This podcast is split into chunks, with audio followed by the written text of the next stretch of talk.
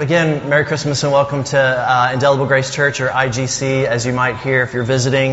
Um, I'm one of the pastors. My name's Tom. I pastor along with Wade, and um, we're just really happy to be celebrating together uh, this morning. So let me just tell you what I'm doing so that you know ahead of time. Um, I'm going to share a little bit um, because and, and I'll be in Luke chapter 1. If you have your Bibles uh, on your phone, you can, or with you, you can go there if you want right now, it's fine. Um, but I'm going to share a little bit, and then we're going to have a kids' time where um, Kristen Wong's going to read the Christmas story to the kids. So, and they'll come forward for that. So just letting you know, I'm going to talk for a little bit, then the kids are going to come up for the Christmas story. Kristen's going to read to them, uh, and we'll get to listen into that. So, um, so first of all, the reason we're doing it this way is to me, life is best understood in the contrast. And what I mean by that is, um, if you think about last year for yourself, think back. I'll, I'll, give you a second to think back to this last year. And you're going to get a chance to do that. I mean, this is the season to be thinking about uh, what's happened in the past. And but for my family, for, for me and Wendy, we had just thinking back to last year, we had just newly arrived back in the states. We didn't, uh, on Christmas last year, we didn't have um, a church home. And we had, for the first time in our married lives that I could think of, we had never church shopped before, like looked for a church, but we were still kind of in that process of doing that. And looking for a church family to be a part of is really, really hard. It's, it's, it was so difficult. Um, so last Christmas, we were still in that mode. Um, I was looking at taking another job, just most, and I'd shared, I've shared this with uh, you guys before, but I was mostly trying to figure out what kind of person I am, and so I started uh, as a package handler at FedEx. And so, and I was looking into doing that last Christmas, and boy, you really do find out who you are if you handle packages during the holidays or at FedEx at all. So I was doing that. Um, and we also uh, got to spend Christmas with our children and our grandson. So that was a, a new thing for us because we had been away and out of the country for a while. So, what a difference, though, a year can make. Here we're sitting in Castro Valley, California, which I'll be honest, I don't think I knew existed. I don't, I don't know the Bay Area. I'm from Alabama, and I, so I'm, I'm in a new place, Castro Valley, enjoying it. Um, we have a new church family, um, you guys, and we're so grateful to be with you, um, getting to know you, learning your names.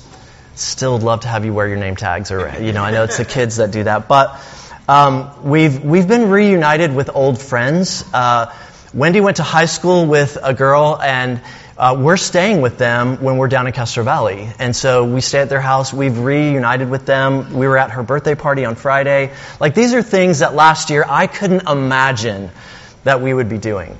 Just the contrast. So I don't know your last year, how things are this year for you. The contrast of that is where you kind of find life, whether it's up and down and all around, good or bad in that contrast of last year and now this year is where life is for all of us. And you can think about that for yourself. So, the reason I'm thinking of contrast is because if you look at the Luke 1 story of narrative of Jesus being born, we're, we're quick to run to the birth of Jesus where Mary is greeted by the angel Gabriel and all of that, which Kristen is going to read to the kids. But we often forget the first part of the narrative in Luke that he writes um, about Zechariah. And I want to spend some time contrasting Zechariah and his response to the angel that came to him, and contrast that then with how Mary, how the shepherds responded um, to the coming of Jesus, to coming to the long expected Jesus. Oh, and I'm using my this y'all don't know me, but forever I always did my notes on a yellow legal pad, and so y'all know that I've been trying to use my iPad. Um, I started using an iPad here at Indelible Grace Church, and last week it completely uh, ruined my life. so uh, I, it's it's in a it's in uh, it's in timeout. My iPad is in timeout, so I'm back to a yellow legal pad. So I only have my own notes and my own legal pad to blame if I completely don't know what I'm doing. But the iPad last week was really um, stumbling. So let me just set up this uh, part of the story in uh, Luke 1 for you. Jesus is promised. We've been preaching during Advent. Um, Wade preached in Isaiah 8 and 9, where the children of Israel were being overtaken by the Assyrians. and it was bleak, it was bad. But God, through Isaiah, promised, Unto us a child is born, unto us a son is given, right?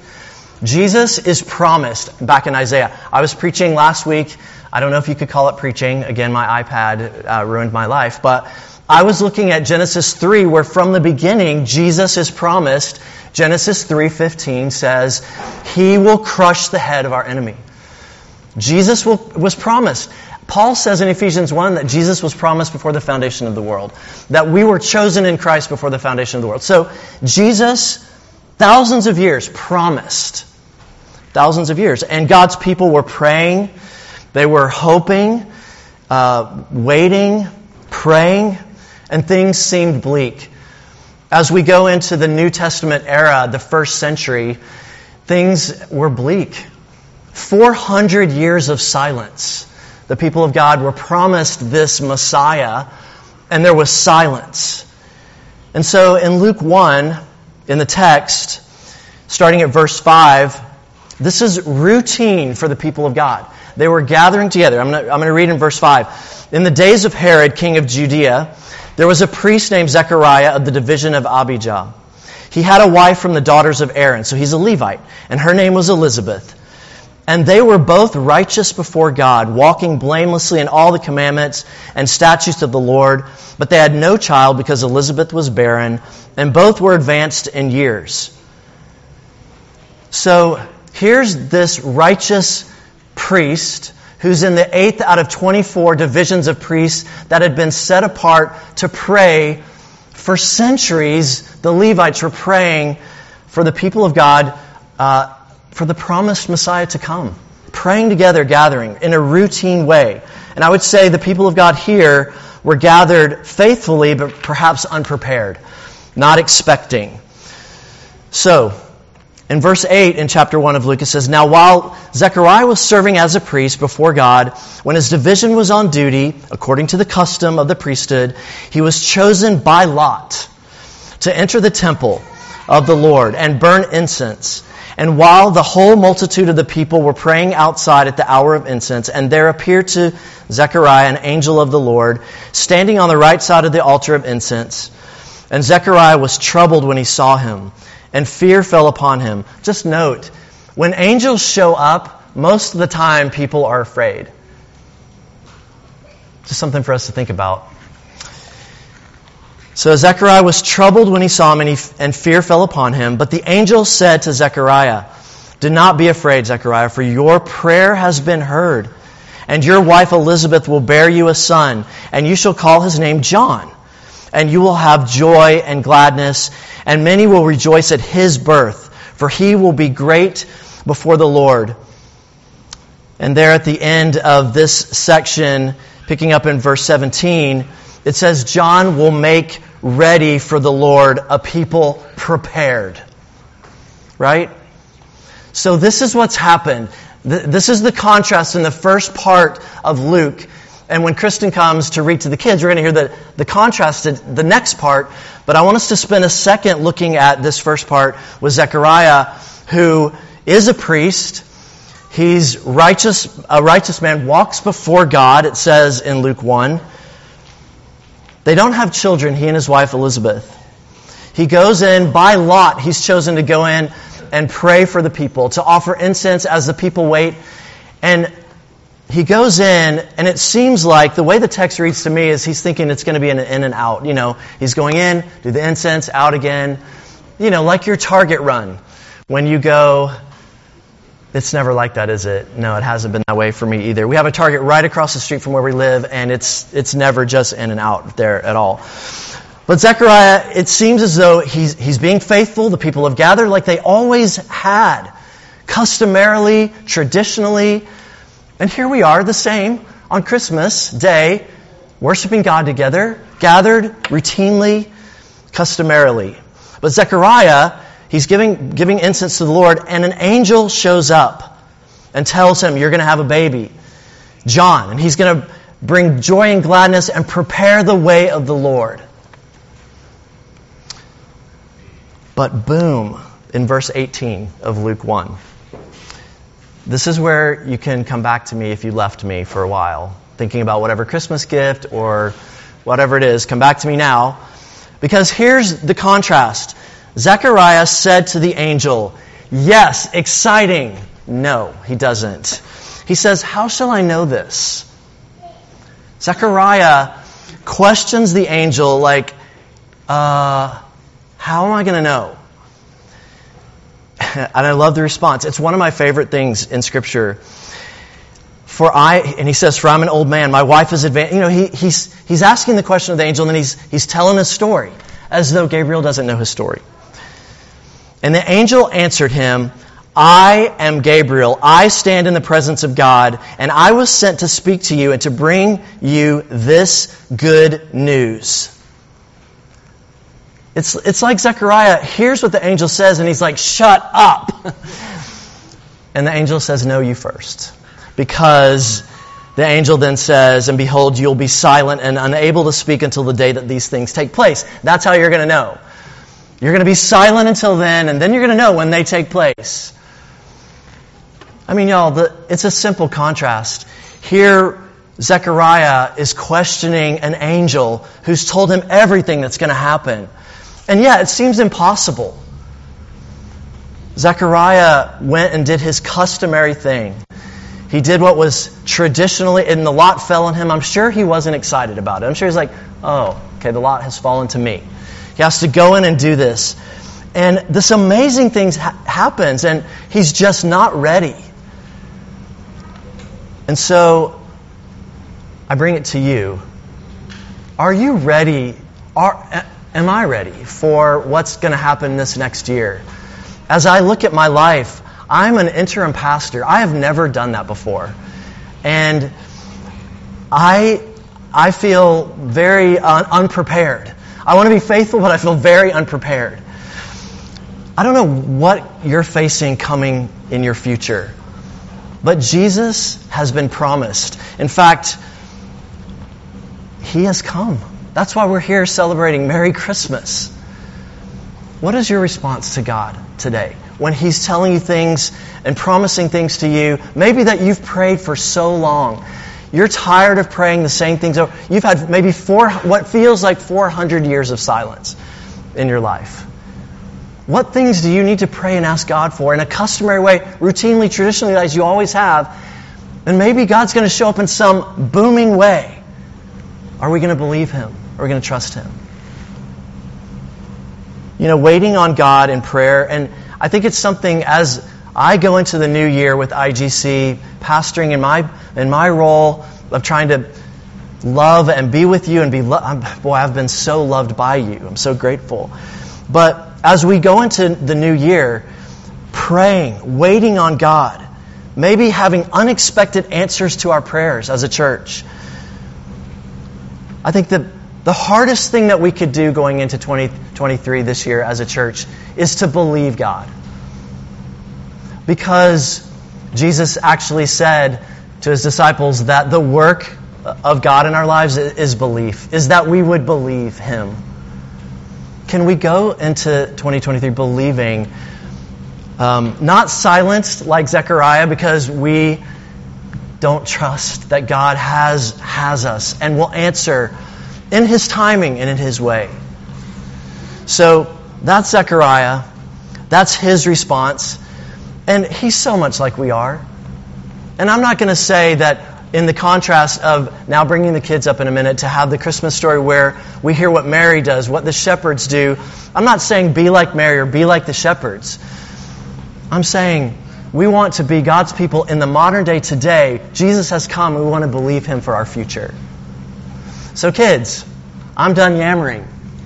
Uh, adults, I'm done yammering. So, um, if the kids, uh, and that could be up babies, if you want, don't come, if, come with your parents, babies. Um, if you want to come up, we're going to just be on the floor here. I'm going to bring a chair over for Kristen.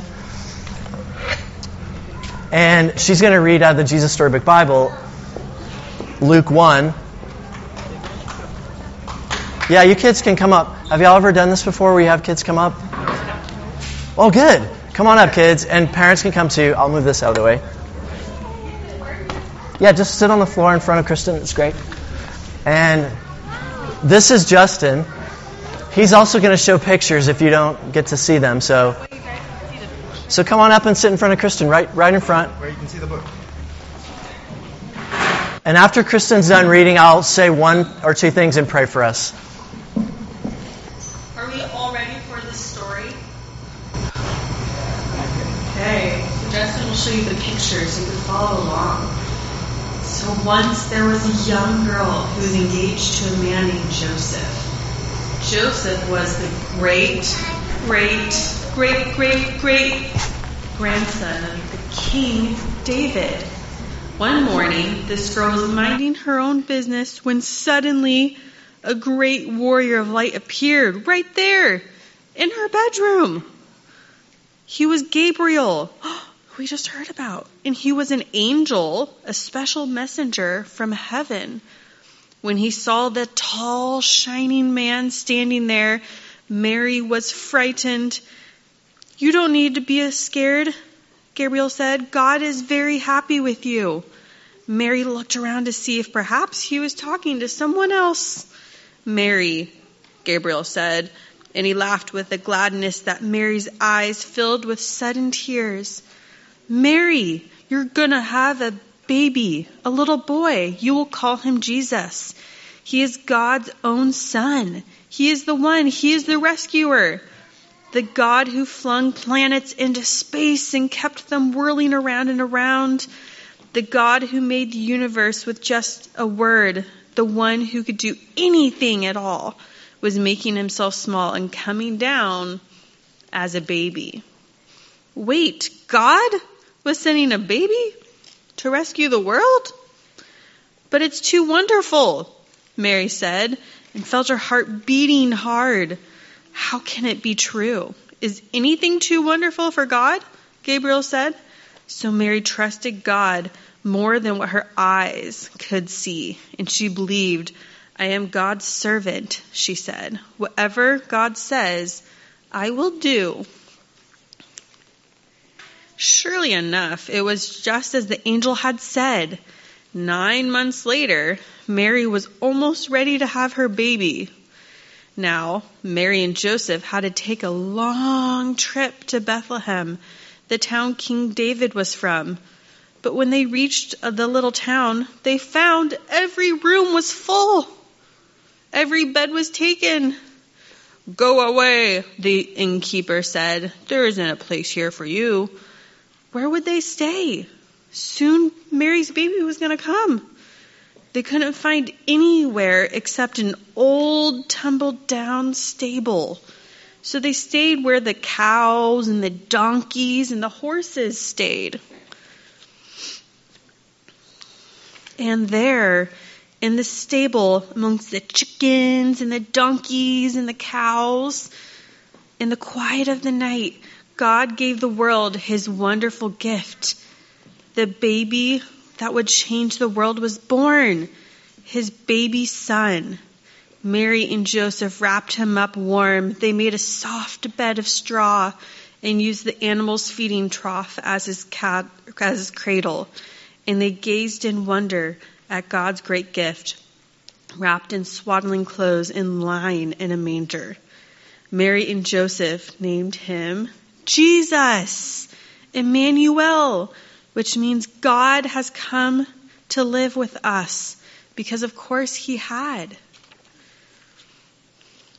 So that same night, and amongst the stars, suddenly a bright new star appeared. Of all the stars in the dark vaulted heavens, this one shone clear. It blazed in the night and made the other stars look pale beside it. God put it there when his baby son was born to be a spotlight shining on him, lighting up the darkness, showing people the way to him. You see, God was like a new daddy. He couldn't keep the good news to himself. He had been waiting all these long years for this moment, and now he wanted to tell everyone. So he pulled out all the stops he sent an angel to tell Mary the good news. He put a star in the sky to show where his baby boy was. And now he was going to send a big choir of angels to sing his happy song to the world.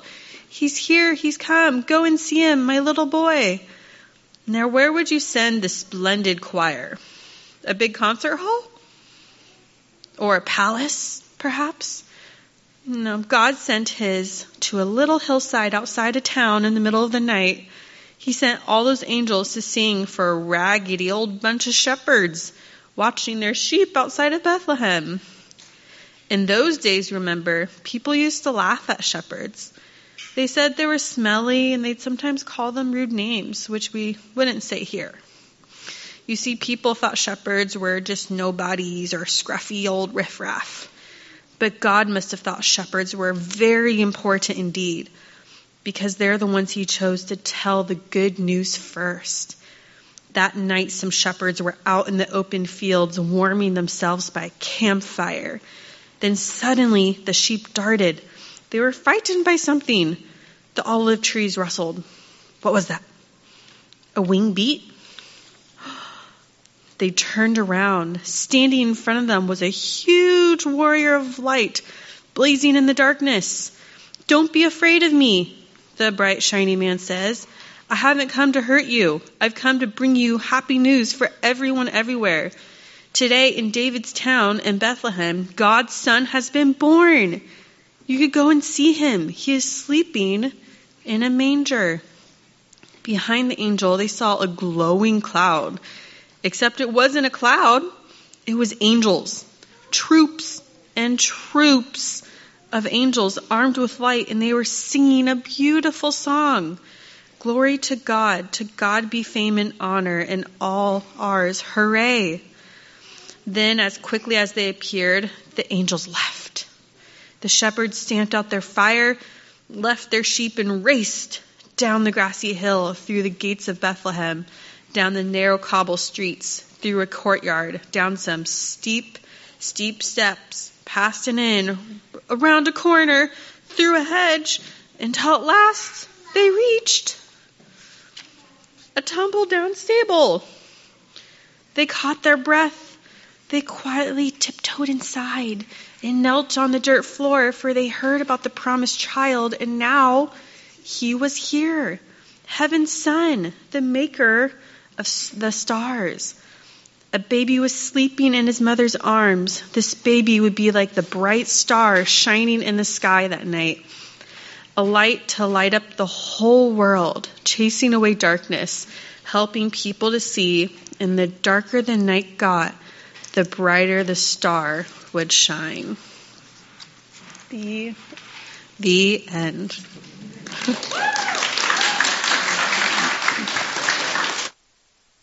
You can stay right here. I'm just going to pray for us. So, well done, guys. Thank you all for reading. So we've had more than an angel show us. We have uh, Jesus has come. We have His Spirit. We have His Word. We have each other. So let's pray together that God would continue to remind us of His goodness and that He has come to bless us. Let's pray. Heavenly Father, we're so grateful for Christmas morning that we can be together, that we can be reminded of your faithfulness. You answer prayers. You have come, Lord Jesus. We're so grateful. Would your word and spirit continue to work in us over this next year until we're with you? Uh, we pray in your name, Jesus. Amen.